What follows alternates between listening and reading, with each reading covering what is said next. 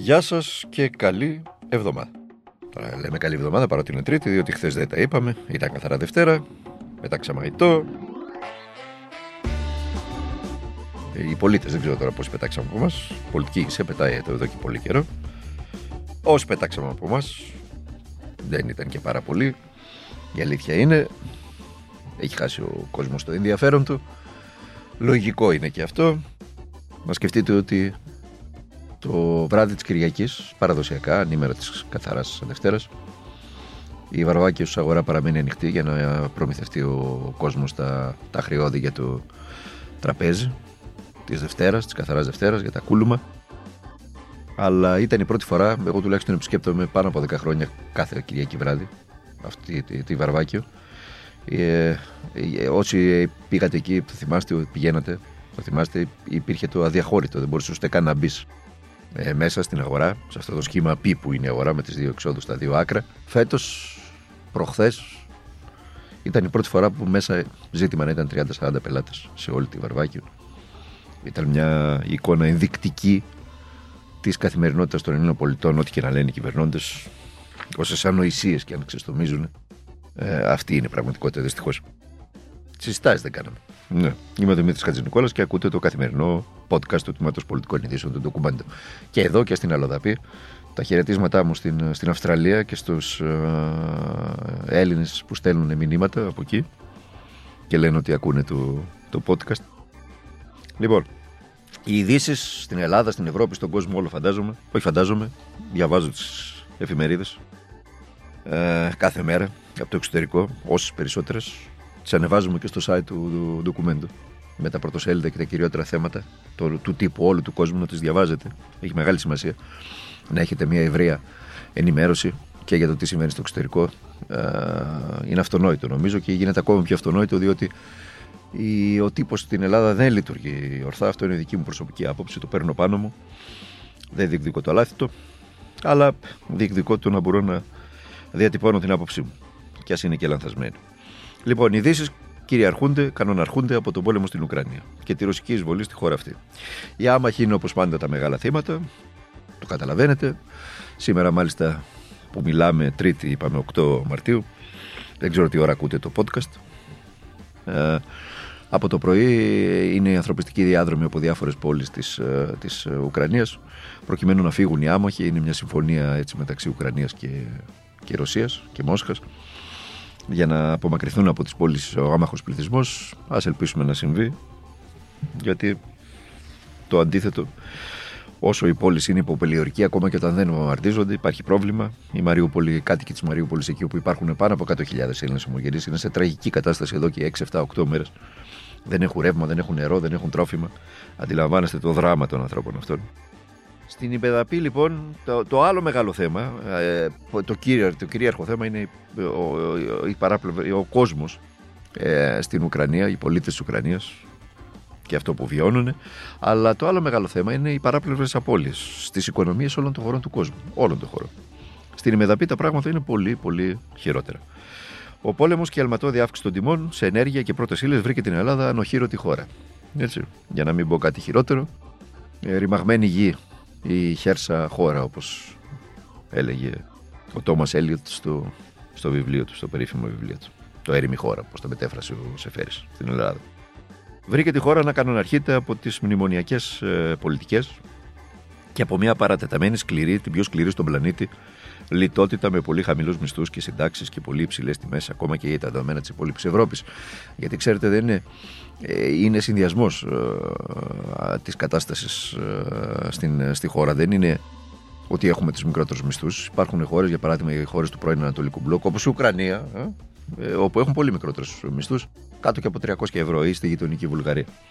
Αλλά οι τιμές στην Ελλάδα, οι τιμές στην Ελλάδα που έχει από τους χαμηλότερους ε, μισθούς, ε, είναι Δυτικής Ευρώπης, είναι τιμές Ελβετίας. Πολλές φορές είναι και πιο ακριβές από την Ελβετία. Για παράδειγμα, το ρεύμα είναι πιο ακριβό από την Ελβετία. Η βενζίνη είναι πιο ακριβή από την Ελβετία.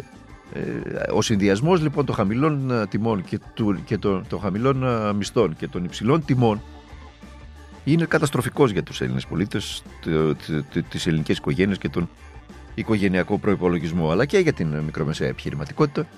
Μην ξεχνάτε ότι η Ελλάδα είναι μια χώρα η οποία διαθέτει μικρομεσαία επιχειρηματικότητα, μικρή και μικρομεσαία επιχειρηματικότητα. Αυτή είναι η ρηχοκοκαλιά της ελληνικής οικονομίας. Πάντοτε αυτή ήταν. Και τώρα καταλαβαίνετε ότι τα πράγματα έχουν γίνει πάρα μα πάρα α, πολύ δύσκολα. Πώς να μην γίνουν όταν έχουμε τον υψηλότερο μέσο όρο τιμή στη Μεγαβατόρα ανά έτος εντός της Ευρωπαϊκής Ένωσης και περίπου τα ίδια συμβαίνουν και στα καύσιμα. Στην... Υπάρχουν τρομερές αυξήσεις στη στέγαση τον τελευταίο χρόνο και υψηλότατη φορολογία και πάει λέγοντας. Μέσα σε αυτό το ζωφερό περιβάλλον, οι κυβερνώντες, είπαμε, πετάξαν χθες αητό, αλλά συνεχίζουν να πετάνε αητό. Ακούστε αυτό για να καταλάβετε. Ψυχραιμία. Είμαστε σε πόλεμο. Δεν έχουμε όλα τα δεδομένα και δεν ξέρουμε πώς θα εξελιχθεί η κατάσταση. Συνεπώς, μην βάζουμε το κάδο μπροστά από το άλογο. Ναι, αλλά ο λογαριασμός θα έρθει Θέλει... στο τέλος του μήνος και πρέπει να τον πληρώσουμε. Ναι, και μπορεί να έρθει τον άλλο μήνα ακόμα μεγαλύτερος λογαριασμός. Λοιπόν. Σε πόλεμο είμαστε. Αυτός ήταν ο Υπουργός Οικονομικών της χώρας, ο κ. Χρήστος Σταϊκούρας. Καθήλυνα αρμόδιος δηλαδή. Τι, τι, τι, τι είπε, τον ακούσατε. Προειδοποίησε τον ελληνικό λαό ότι και τον άλλον μήνα οι αυξήσεις θα χτυπήσουν κόκκινο. Διότι είπε, είμαστε λέει σε πόλεμο. Αυτό είπε ο, ο Έλληνας υπήκ, ότι είμαστε σε πόλεμο. Και πιο πριν ήμασταν σε πανδημία, και πιο πριν ήμασταν σε χρεοκοπία και έπρεπε να εφεύρουμε τα μνημόνια και πάει λέγοντας. Και τα λέει αυτά ο υπουργός μιας χώρας, όπου από τα δύο ευρώ που κοστίζει στο μεζινάδικο το λίτρο η αμόλυβδη, δύο ευρώ έχει φτάσει και στην Αθήνα, έτσι, στα νησιά έχει φύγει στο Θεό. Από τα δύο ευρώ που έχει φτάσει η τιμή της αμόλυβδης, το λίτρο της αμόλυβδης, τη βενζίνη, το ενάμιση είναι φόροι. Το ενάμιση είναι φόροι και αυτού του φταίει ο πόλεμος. ενάμιση ευρώ πληρώνοντα, πληρώνετε δύο ευρώ το λίτρο, δηλαδή βάζετε δέκα λίτρα και πληρώνετε είκοσι ευρώ. είκοσι ευρώ, τα δεκαπέντε ευρώ είναι φόροι. Είναι φόροι. Κύριος Σταϊκούρας, του φταίει ο πόλεμος. Ο πόλεμος βάζει τους φόρους, τον ειδικό φόρο κατανάλωσης. Ο πόλεμος βάζει το. Το, το ΦΠΑ είκοσι τέσσερα τοις εκατό. Απλά αυξάνονται τώρα οι πρώτοι ύλοι, οπότε αυξάνονται και οι φόροι, έτσι το καταλαβαίνετε. Και το κράτος γεμίζει τα ταμεία του χρήματα. Διότι είναι άλλο πράγμα να πληρώνεις είκοσι τέσσερα τοις εκατό ΦΠΑ ε, σε ένα προϊόν το οποίο κάνει πέντε δραχμές και άλλο σε ένα προϊόν το οποίο κάνει εκατό δραχμές. Το καταλαβαίνετε, δεν χρειάζεται να το εξηγήσουμε παραπάνω. Και σαν να μην έφταναν όλα αυτά, έτσι, για τους προϋπολογισμούς των νοικοκυριών. Στα ράφια, είπαμε, το σούπερ μάρκετ κάθε μέρα υπάρχουν οι υπάλληλοι, κάθε μέρα κάνουν τον τελευταίο μήνα την ίδια δουλειά. Πια ε, ανεβοκατεβάζουν τα μπελάκια και αλλάζουν τις τιμές. Προς τα πάνω εννοείται. Για όλα, για τα πάντα. Λοιπόν, και σαν να μην έφταναν όλα αυτά, έρχεται και ο Φίλιππος. Να το πω λίγο γρήγορα, μην τρομάξουν οι παλαιότεροι από το όνομα που έχουν και την εμπειρία. Καιρικό φαινόμενο είναι. Ψυχρές, ακραίες, αέριες μάζες από τη Βόρεια Ευρώπη, λέει, θα κινηθούν νοτιότερα και θα επηρεάσουν τη χώρα. Μας το λέει η Εθνική Μετεωρολογική Υπηρεσία αυτό. Και μάλιστα η κακοκαιρία θα έχει χαρακτηριστικά τις πολύ χαμηλές για την εποχή θερμοκρασίες. Αυτό μας έλειπε. Τον κατατόπους ισχυρό παγετό και τις κατατόπους και κατά διαστήματα πυκνές χιονοπτώσεις, η οποία θα διαρκέσει από αύριο Τετάρτη μέχρι και την Κυριακή. Από το κακό στο χειρότερο πάμε. Το πρωί ο κυβερνητικός εκπρόσωπος, ο κύριος Οικονόμου, για να πάμε και σε ένα άλλο θέμα, επιβεβαίωσε και τη συνάντηση του, του, του Ερντογάν Μητσοτάκη στην Κωνσταντινούπολη. Ο τελευταίος θα μεταβεί εκεί για τους εορτασμούς της Κυριακής Ορθοδοξίας στο Οικουμενικό Πατριαρχείο. Εδώ τώρα έχει πολύ ψωμί όλη αυτή η ιστορία. Ε, ουδής είναι κατά των συνομιλιών με την Τουρκία και η αξιωματική αντιπολίτευση, ο ΣΥΡΙΖΑ, σήμερα α, χαιρέτησε αυτή τη συνάντηση γιατί είναι υπέρ των ανοιχτών διάβλων επικοινωνίας. Αλλά το ερώτημα τώρα προς την κυβέρνηση, γιατί αυτή κυβερνάει, αλλά και προς όλους, είναι με ποια ατζέντα πάμε εκεί να συζητήσουμε, τι, γιατί την κάνουμε τη συνάντηση, μόνο γιατί την κάνουμε. Δηλαδή, ο στόχος της ελληνικής εξωτερικής πολιτικής είναι ανατακτά χρονικά διαστήματα οι δύο ηγέτες να κάθονται στο τραπέζι και να κοιτάνε ο ένας τον άλλον, μόνο για να διατηρούν τους διάβλους επικοινωνίας ανοιχτούς. Καλό, κακό, καλό είναι, δεν λέω ότι είναι κακό, έτσι, η διάβλη επικοινωνίας, αλλά αρκεί αυτό για ένα σοβαρό κράτος, για την εξωτερική του πολιτική. Οι Τούρκοι έχουν ατζέντα. Και μάλιστα όχι μόνο έχουν ατζέντα, αλλά φροντίζουν κάθε φορά το, το σακούλι της ατζέντας να το γεμίζουν. Λέγεται Κάζους Μπέλι, λέγεται εισβολή στη Βόρεια Κύπρο, λέγεται γαλάζια πατρίδα, λέγεται αποστρατικοποίηση των νησιών, λέγεται μουσουλμανική μειονότητα, εκείνη τη λένε τουρκική, στη Θράκη. Ένα σωρό μπορώ να σας πω κι άλλα. Εμείς, εμείς μιλάμε για να μιλάμε. Χρόνια τώρα. Απλά να μιλάμε. Φτάνει. Εγώ λέω πως δεν φτάνει. Και όταν πήγαμε να βάλουμε ατζέντα, αυτή τη φορά στο πεδίο, για παράδειγμα με τον περίφημο EastMed, που θα λύναμε το ενεργειακό μας πρόβλημα, και οι έρευνες για υδρογονάνθρακες, ήρθαν οι Ηνωμένες Πολιτείες της Αμερικής, οι φίλοι μας, που τα δίνουμε όλα, για να το τελειώσουν το project αυτό. Γιατί Όχι μόνο λέει γιατί είναι οικονομικά σύμφωνο, αν θέλουμε το πιστεύουμε, διότι όταν, όταν χαιρέτιζαν οι ΗΠΑ τον, τον EastMed πριν από μερικά χρόνια, δεν ήταν οικονομικά σύμφωνο τότε. Τώρα έγινε ξαφνικά οικονομικά σύμφωνο. Αλλά η δεύτερη αιτία που το ανακοίνωσαν τα λέει όλα, γιατί λέει δημιουργεί, προκαλεί εντάσεις. Η ανακοίνωση του στην Department τα λέει αυτά, όχι εγώ. Δημιουργεί εντάσεις στην νότιο-ανατολική Μεσόγειο. Δηλαδή θυμώνει η Τουρκία, να σας το πω απλά. Έτσι. Ακύρωσαν λοιπόν τον EastMed και μην φανταστεί κανένας ότι τα... το φυσικό αέριο από το κοίταγμα Ζόρ στην... Στην... στο Ισραήλ και το κοίταγμα Λεβιάθαν στην... στην Αίγυπτο ή το κοίταγμα, το κοίταγμα Αφροδίτη στην... στην Κύπρο ε, θα μείνουν ε, θαμμένα. Έτσι, δεν θα μείνουν. Θα βρεθεί ένας καινούριος αγωγός. Ο κ. Ερντογάν έχει πει προπολού ότι θέλει να περάσει μέσα από την Τουρκία και είναι και πιο οικονομικά συμφέρον. Οπότε και όσο το μεγάλο project της, της ενεργειακής αυτονομίας της Ευρώπης, της αποσύνδεσης της από το, από το φυσικό αέριο της Gazprom και, και, και της Ρωσίας παραμένει, αντιλαμβάνεστε ότι ο Ερντογάν θα βγει κερδισμένος και εμείς για μία ακόμα φορά θα μείνουμε, να το πω τώρα, ας μπει και το, το Ισουρού, με το πουλί στο χέρι θα μείνουμε για μία ακόμη φορά και στο ενεργειακό. Και ας πέφσαμε πρώτοι από όλους μέχρι το είκοσι οκτώ να εξαρτηθούμε από το λιγνίτη, το κάψιμο που μας έφερε μέχρι εδώ, έτσι, από εγχώριες πηγές.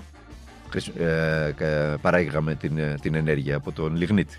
Τώρα ξαφνικά γυρνάμε βασιλικότεροι του βασιλέως. Αλλά από πού θα πάρουμε? Από πού θα πάρουμε? Ποιο είναι το ερώτημα? Αυτό είναι το ερώτημα. Προφανώς θα πάρουμε από τους δύο αγωγούς που διέρχονται μέσω της Τουρκίας, τον περίφημο Turkey Stream, έτσι, ο ένας εξ αυτών, και ο περίφημος τι άι πι, ο άλλος, τι άι πι για την ακρίβεια.